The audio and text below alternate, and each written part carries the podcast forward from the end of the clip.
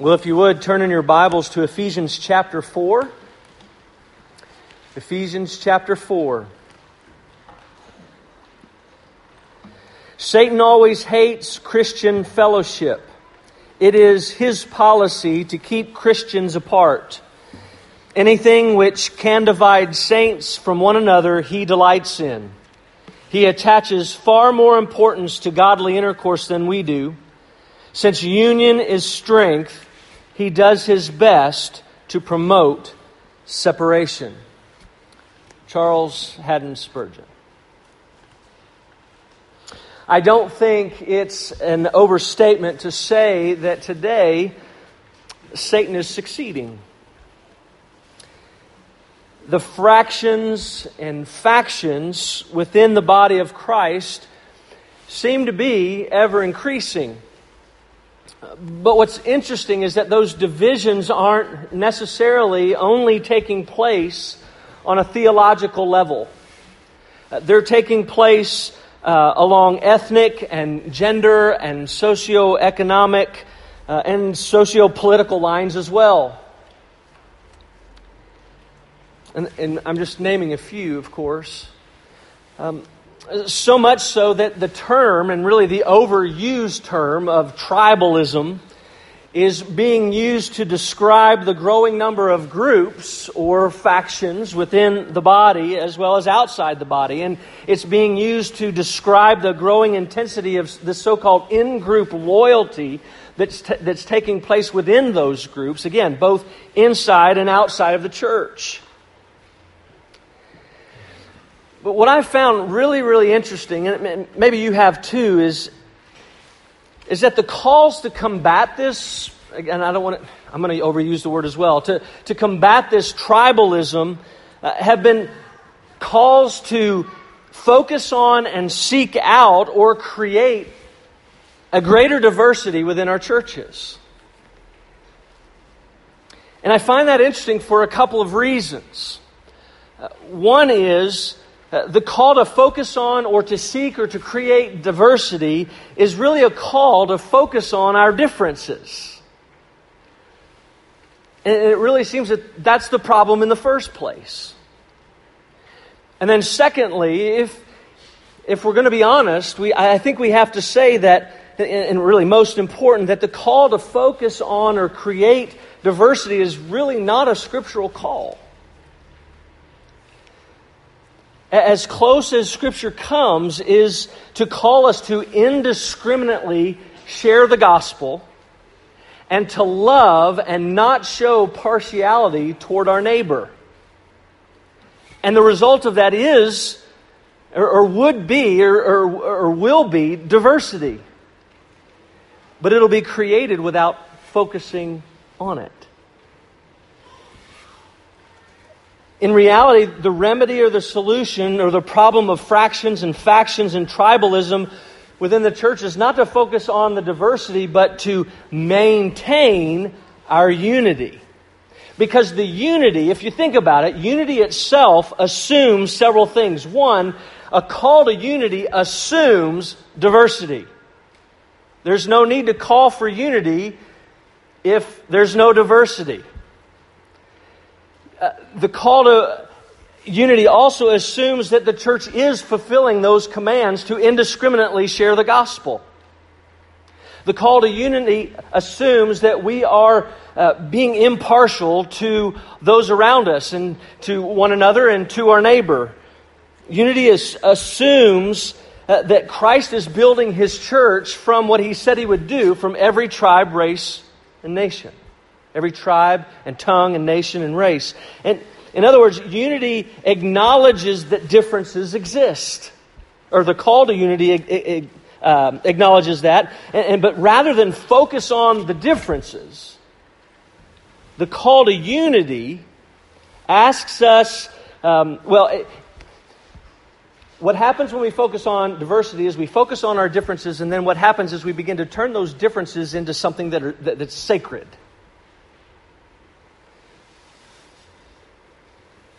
And what Paul does is he says, look, don't focus on creating diversity. Don't focus on your differences. focus on what you share in common. Maintain unity. And as we'll see, he says, as we maintain unity by exhibiting certain qualities of, of unity, and we also build upon a foundation of what we share in common. So we're going to focus on unity, focus on the qualities of that unity, and we're going to focus on that foundation.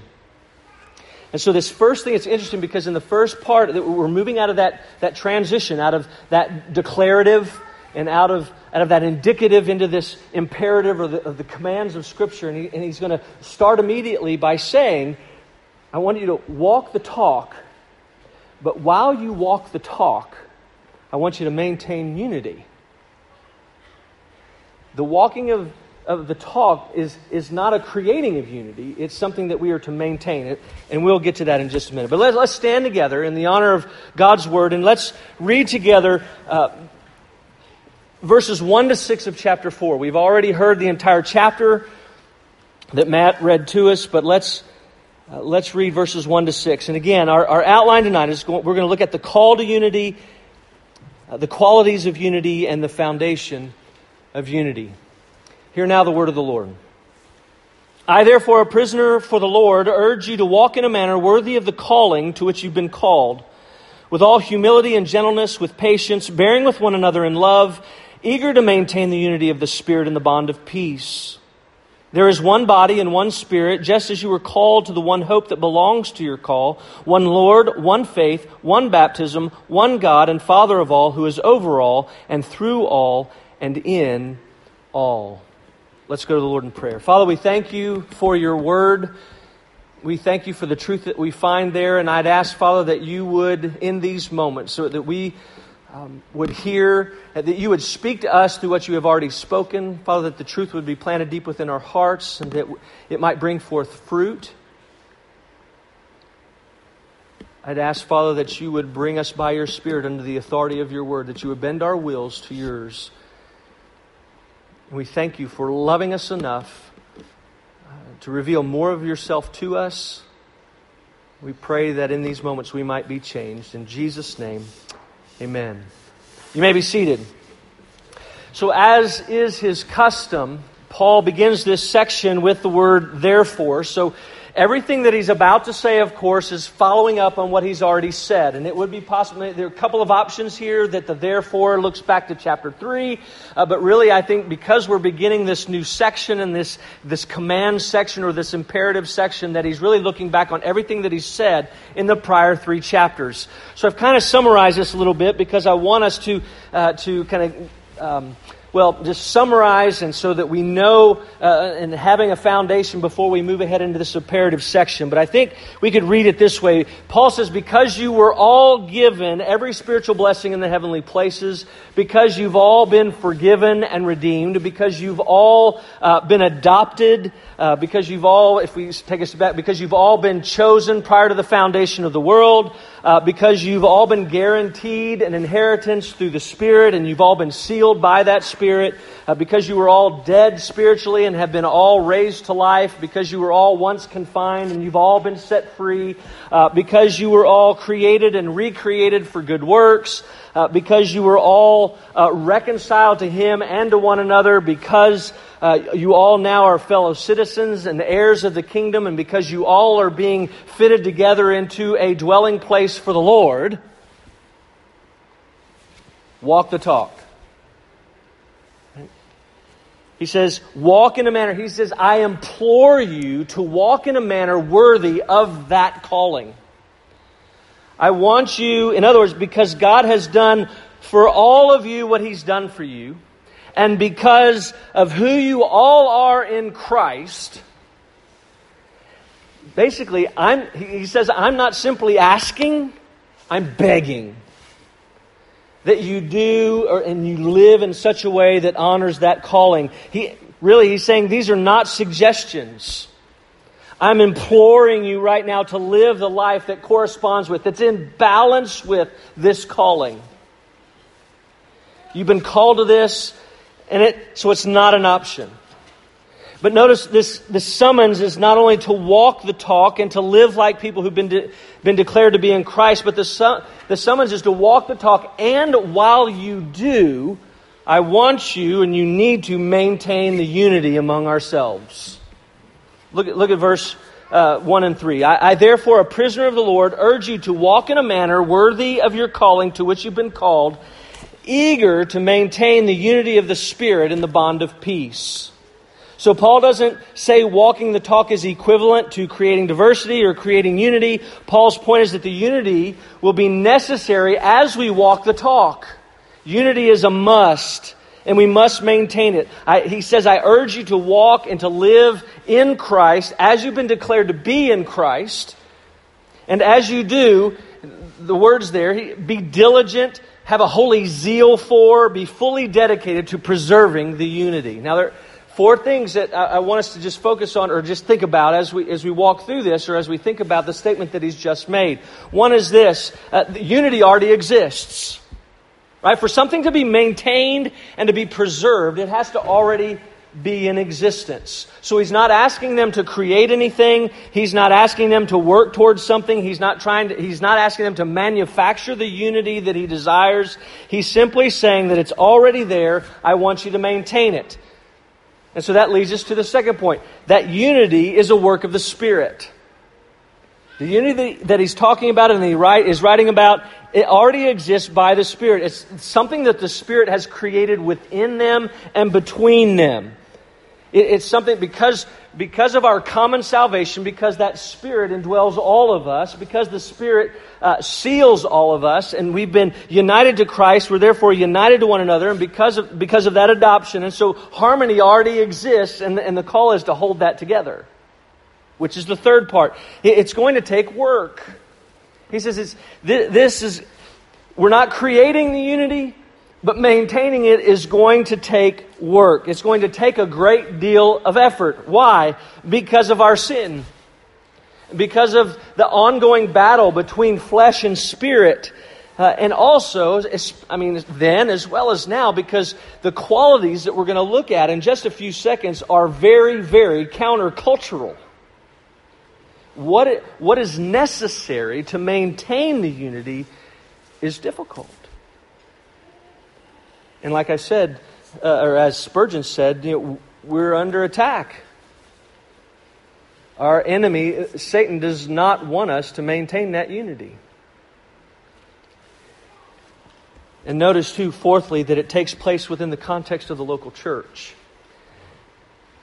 And he's not talking about unity that, that, exists between churches like we're trying to model here with us and, and the, the Nazarenes.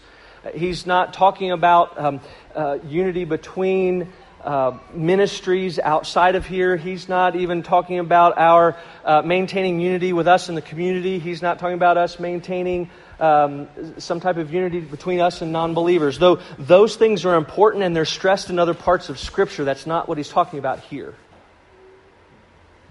And we need to understand what, what is he talking about specifically here? He's talking about the unity within the local church. So, how, how are we to preserve it? What is, how are we going to do that? Well, he covers that verse 2 and verses 4 to 6. In verse 2, he shares with us the qualities of unity. Verse 2 says, with all humility and gentleness, with patience, bearing with one another in love. And what I want to do is just walk through these and, and define them and give a few examples, if that's all right. He begins, of course, with humility. And as I was sharing with the children, two basic meanings. One is to have a proper estimation of oneself. In other words, we don't want to look at ourselves in too high a position. We don't want to look at ourselves in too low a position. And the second is uh, it carries the meaning of treating one another as more important than ourselves, even to the point of treating them as royalty, and thus the crowns. Looking at one another as royalty. And so it means, when we think about that, we're putting the needs of others before our own. It means not believing that you need to be, nor do you strive to be, the center of everyone's time and care and attention. It means uh, you want the needs of others to receive the time and the, uh, and the attention that they require. It means that we want to see the talents and the abilities um, of others to be put on display more than we want that of ourselves. It means celebrating when others are ministered to, even though we might feel like at times that we've been overlooked. It means setting your preferences and even your needs aside for a time that you might minister to others. C.S. Lewis, of course, many of you have probably already heard this or read this before, but C.S. Lewis says humility is not thinking less of yourself, it's thinking of yourself less. And in the words of a tweet I read this week, I, I'm just telling you that it's not original with me. I can't remember his name, but it's not simply doing what it takes to live with each other, you know, doing life. It's, it's doing whatever it takes to live for each other. Let that sink in a little bit. There's a difference in living with and living for. The second word is gentleness, and it means meekness or mildness. And uh, kids, um, anybody ridden a horse? Anybody ridden a horse? Okay, good. I, I was astonished when I first started riding horses, and we would go hunting in Colorado, and uh, we would be getting the horses ready to go as we would hunt. Uh, before we would hunt, and I was trying to, you know, get the bridle on and everything fixed, and worried about the, and the horse was, you know, always kind of fighting back against me, and and you know how powerful horses are, and and I remember my buddy Steve said, just take the rope and just lay it over the back of its neck. I said, but don't you want me to put it around his neck and tie it to the trailer? Wouldn't that be more profitable? He said, just lay the rope, just listen to me and lay the rope along the back of the neck. Draped it over the back of the neck, and the horse just stopped. Had been trained to believe that that rope being laid over the back of the neck was actually tied around it and tied to the trailer. He didn't know any better, but that, that strength under control, that's, that's gentleness. Strength under control uh, it means quietness, mildness, restraint, and it's that, that power under control and that control under pressure. So it's, it means dealing with people kindly and gently and not roughly. It's, it, involves empathet, empathetic and compassionate encouragement rather than criticism. It means, uh, or it involves walking alongside and assisting others and it means, um, you know, it, rather than exercising force and making these heavy handed demands, it's about coming alongside and encouraging people to God honoring standards and Jesus exalting standards rather than your own personal, you know, anyone conforming to your own personal agenda. That's gentleness. Then he says, of course, patience, being long tempered. It, it, it takes a while to get angry. It means slow to react at the faults of others. It's, it's understanding and remembering that we're all on a different pace and all in a different place spiritually. It means uh, pausing long enough to consider unknown circumstances or factors that may be playing into why somebody said something or treated you in a particular way. It means it means not jumping to conclusions and seeking to clarify what's going on and the intentions of others. Patience. He then says it's also, well, another, another thing about patience, it's also giving other people the benefit of the doubt rather than jumping to conclusions. Then he says it's Another quality is bearing with one another. Really just means tolerance, making an, an allowance for others' faults, and it means bearing with their weaknesses and failings. It means showing respect with others even when you disagree. It means treating others with value and worth regardless of their positions or regardless of their opinions.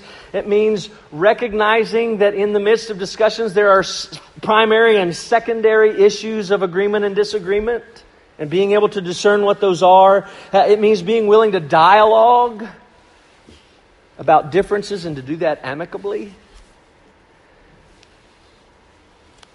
Because you have the good of the other person in mind. And why is that? Well, it's the last quality. He says it's love. Love is, is looking out for the best interest of the other person. Uh, love is that, that unconditional overflow of immeasurable love that God has expressed and continues to express to you and to me. That love that we talked about last week that is beyond description. And out of the overflow, out of the abundance that we've received, we express that to others. Now, I'm, I'm sure you noticed, as I did, as you're reading through those qualities, uh, those qualities are in sharp contrast to what we see and hear today. You don't have to spend a lot of time on any of the news channels or on social media to see. Uh, Wendy put it this way. She got home this week and she said, You know, it seems like everyone is out to pick a fight. And it's either on TV or when you're behind the wheel. You know, do one, you know, you hesitate one second at a light and the horns start blaring. And you look at, don't make eye contact.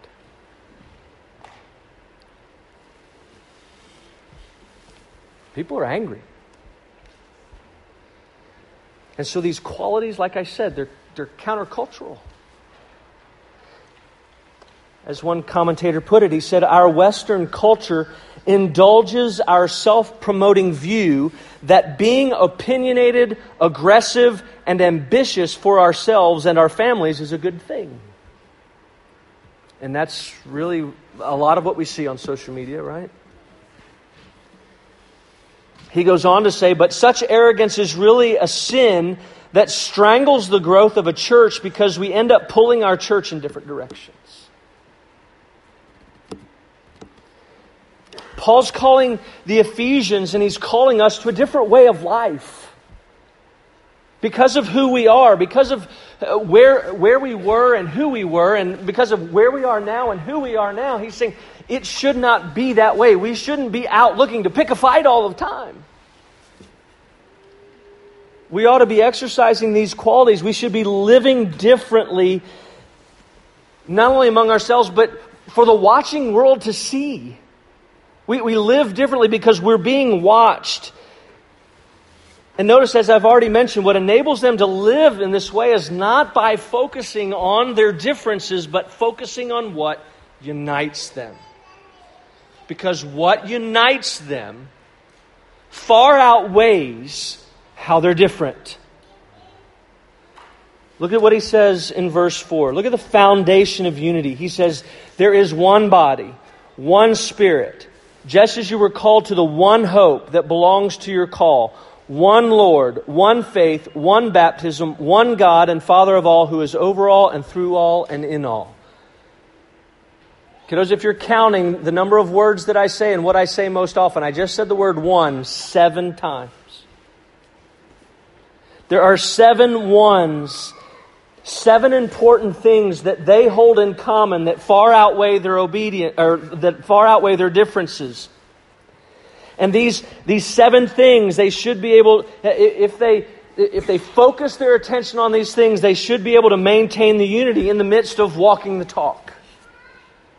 It should have their full attention because, again, they're stronger than the differences that exist. And really, these seven things, these, this foundation of unity becomes really who they are. It, it's their identity. And, and, and it's these seven things that provide their identity more so than any of the other differences from which they were getting their identity to begin with. So when we think of today, or we think of even, even then, we talked about this because remember, he, he's coming out of this having just talked about the fact that they were both Jew and Gentile and how they've now been made one new man. And so what he's doing, what he's doing, because we said last week, he's praying, he prays in chapter 3 for their sanctification. And so now he says, as you're about to move into this, uh, you know, as, as you're go through this sanctification process, he says, I want you to know that, that the number one tool or the number one means of your sanctification is going to be each other and your differences. And so, as you're being sanctified by one another in your differences, he said, you need to look beyond those differences to what unites you. So, seven things. He says, first, they are part of one church, one, univer- one local church, but one universal church. They're part of one body of which Christ is the head. One body. Second, he says there's only one spirit that has been given to them and, and energizes them. Right? One spirit that sealed them, one spirit uh, that has uh, then uh, sealed their salvation has been given to them as a down payment for their uh, the down payment of the inheritance of their salvation as the consummation of all things and so because they share that fellowship with the same spirit they have fellowship with one another he then says there's only one hope that they all hold dear.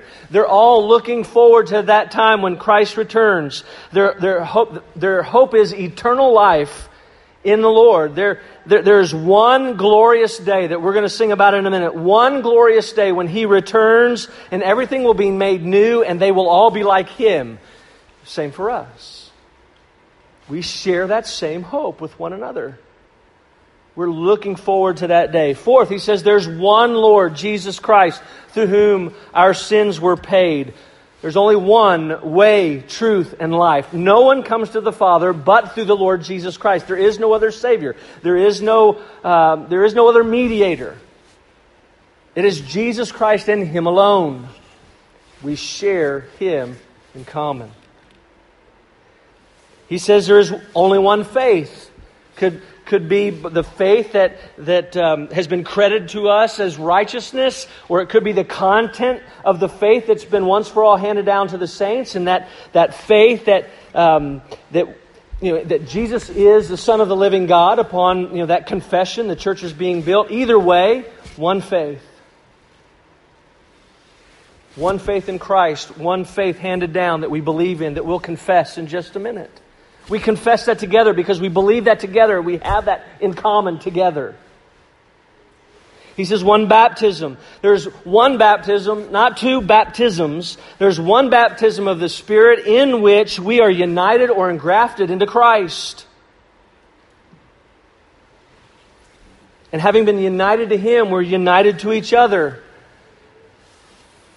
And our union is, is not in anybody or anything else. And finally, he says there is one God who is over all or sovereign. There's one God who is uh, through all or, or all powerful. He's in all. He's fully present at all places and all times. And we have a relationship with that God. He has adopted us. We are His children. He is our Father. And that's something that Paul has repeated over and over and over again. So we're a part of one family. We're united together in that family.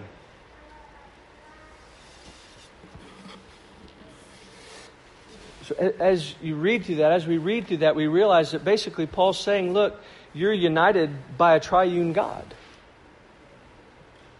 You're united in the Father and the Son and the Spirit. They are three persons, one God in perfect unity. And really, when we think about it, he's calling us to maintain the unity that, guess what, that, that Jesus prayed that we would experience in John 17. He's calling us to that. So it sh- should be something that we maintain. And so I, I began by saying that the answer to the fractions and the factions and the tribalism isn't to focus our attention on diversity. But I hope you've also realized that I haven't said that the answer is to focus on how we might be more united either.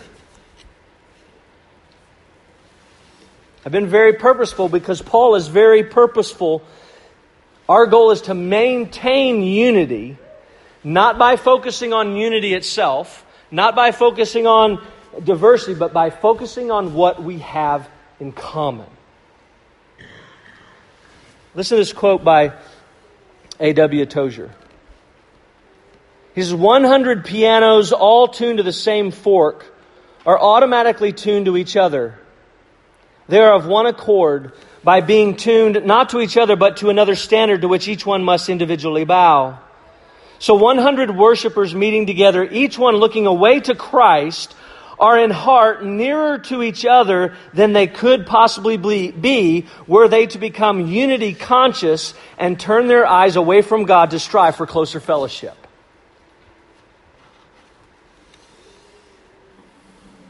The answer to the fractions and the factions isn't becoming unity conscious or unity driven just as much as it isn't becoming diversity conscious and diversity driven.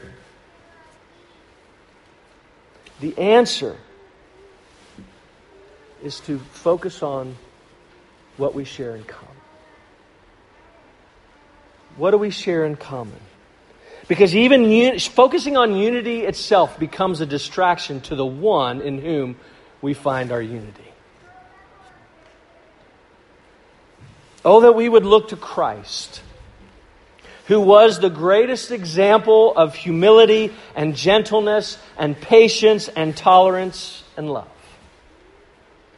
Oh, that we would look to Christ, who was not only humble and gentle and patient and tolerant and loving toward us, but he was all those things for us. Oh, that we would look to Christ, who continues to be gentle and patient and tolerant and loving. Oh, that we would look to Christ and, and that we would be humble and patient and gentle and tolerant and loving toward others, toward one another. Oh, that we would be quick to reconcile with those in our body who we are currently at odds with. Because think about this. If, if God has been humble and gentle and patient and tolerant and loving toward them, who are we not to be?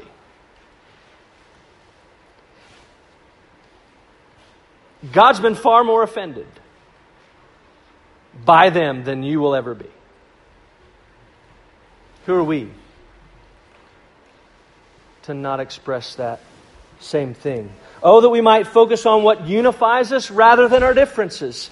And, and, I'm not saying that we ignore them. I'm not saying that we don't act like they don't exist. That's, that's the beauty of it. We, we hold to, we recognize, we, we, can, we can appreciate the differences that we all have.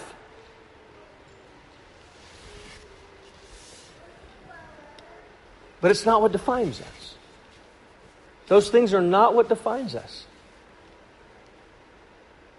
They are things that we hold dear all the time, looking beyond those things to what we have in common. And oh, that we would rest in Christ when we fail to do what He's calling us to do here. Right? That we would look to Christ when we fail in all these areas. May we remember who we are in Him and that our success and our failure in, in exhibiting these qualities and our success and failure in, in being unified, uh, they, our success or failure does not determine our standing. That's why we started with the first three chapters. Because we get to chapter four and it's a daunting task. But what do we do? We rest in Christ. Resting in Christ in the midst of this call. And though Satan might, when we fail, Satan might persecute us when we do. But remember, he cannot prosecute us because we have an advocate in the Lord Jesus. And I would pray that we would, we would have to continually remind ourselves of the need to maintain unity, not because, because of division. But I pray that we would have to continually remind ourselves to maintain unity because of our ever growing diversity that comes from our indiscriminate proclamation of the gospel and our, our growing love and, and, far, and, and because we're not impartial when it comes to who we ex- extend that love to as far as our neighbor is concerned. As that indiscriminate proclamation, as that impartiality grows, our diversity would grow, and I pray that we would have to continue to remind ourselves let's maintain the unity. Let's pray together.